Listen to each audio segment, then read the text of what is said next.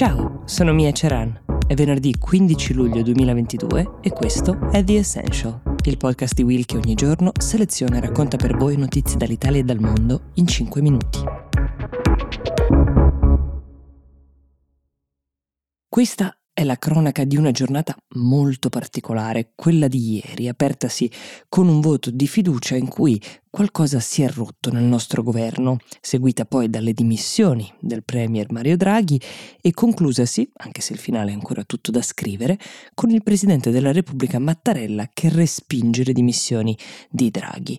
Ma per capire che cosa sia successo e che cosa poi potrebbe accadere da oggi in poi, è utile partire dall'inizio. È il febbraio 2021 quando Mario Draghi accetta l'incarico di guidare un governo di unità nazionale. Accetta perché, se lo ricordate bene, viene quasi pregato di farlo. Draghi è un ex presidente della Banca Centrale Europea, ha sempre ricoperto incarichi più istituzionali, di grande peso, ma non si è mai occupato di politica in senso stretto, non ha voglia di fare il mediatore tra le forze politiche italiane.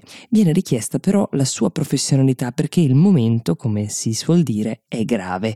È ancora piena pandemia, la difficoltà economica di questo paese è enorme, c'è una campagna vaccinale nazionale da fare ingranare, ma c'è anche un libro tutto da scrivere, che è quello del PNRR, il Piano Nazionale di Ripresa e Resilienza, potenzialmente una cascata di aiuti, stiamo parlando di 200 miliardi di euro, che però devono essere concessi dall'Europa, che valuterà i piani in ciascun paese. Ecco, Mario Draghi parla quella lingua, quella che serve per scrivere quel libro e a detta di quasi tutti è l'uomo giusto per cogliere questa enorme occasione. A sostenerlo ci sono quasi tutti i partiti, manca solo Fratelli d'Italia formalmente di Giorgia Meloni.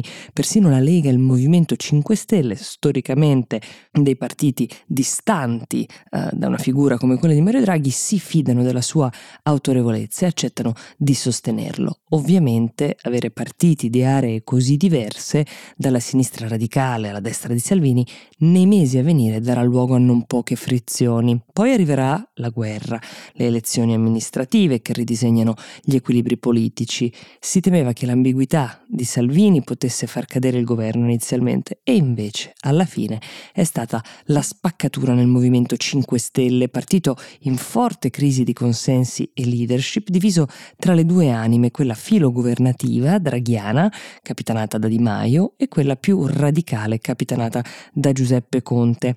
Ed è con quest'ultimo che nascono attriti importanti, le tensioni crescono crescono e convogliano fino al casus belli, ovvero il decreto aiuti, un pacchetto di misure piuttosto ampio ed eterogeneo, tra cui eh, ci sono il rinnovo del super bonus edilizio, ma anche un ampliamento del reddito di cittadinanza e una piccola norma che però consentirebbe la costruzione di un termovalorizzatore a Roma, questa, tra le tante, è una delle battaglie bandiera del Movimento 5 Stelle che si è sempre battuto contro la costruzione di questo termovalorizzatore. Infatti Conte non ci sta e così, arrivati in aula, il Movimento 5 Stelle non vota la fiducia, la fiducia parlamentare, sia chiaro, eh, il governo l'ha avuta poi lo stesso, ma quel che è venuto meno è la partecipazione di una fetta importante di questa articolata compagine governativa che Draghi ha guidato fin qui e le dimissioni del premio Premier, arrivate ieri sera, erano in fondo il modo più chiaro ed evidente per dire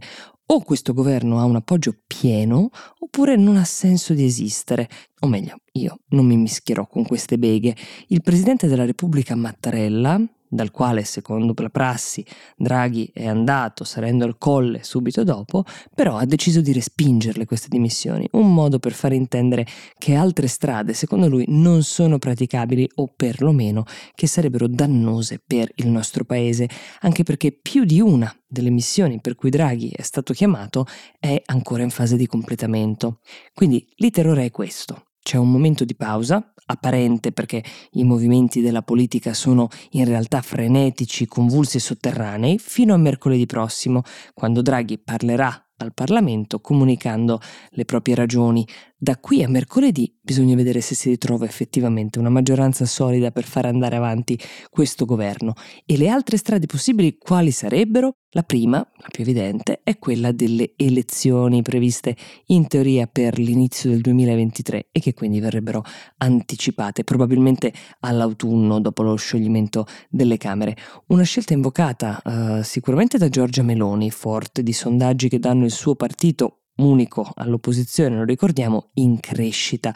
Anche Salvini in realtà si dice, si dichiara per questa via, qualcuno sostiene che sia un'opportunità per sganciare la Lega dal governo senza prendersi però la responsabilità di aver causato la rottura con Draghi.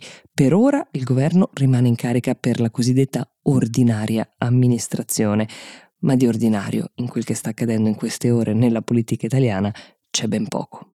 Io mi fermo qui, domani vi aspetto con la puntata del sabato, quella fatta con i vostri suggerimenti che potete mandare a essential-willmedia.it e vi auguro un buon inizio del fine settimana.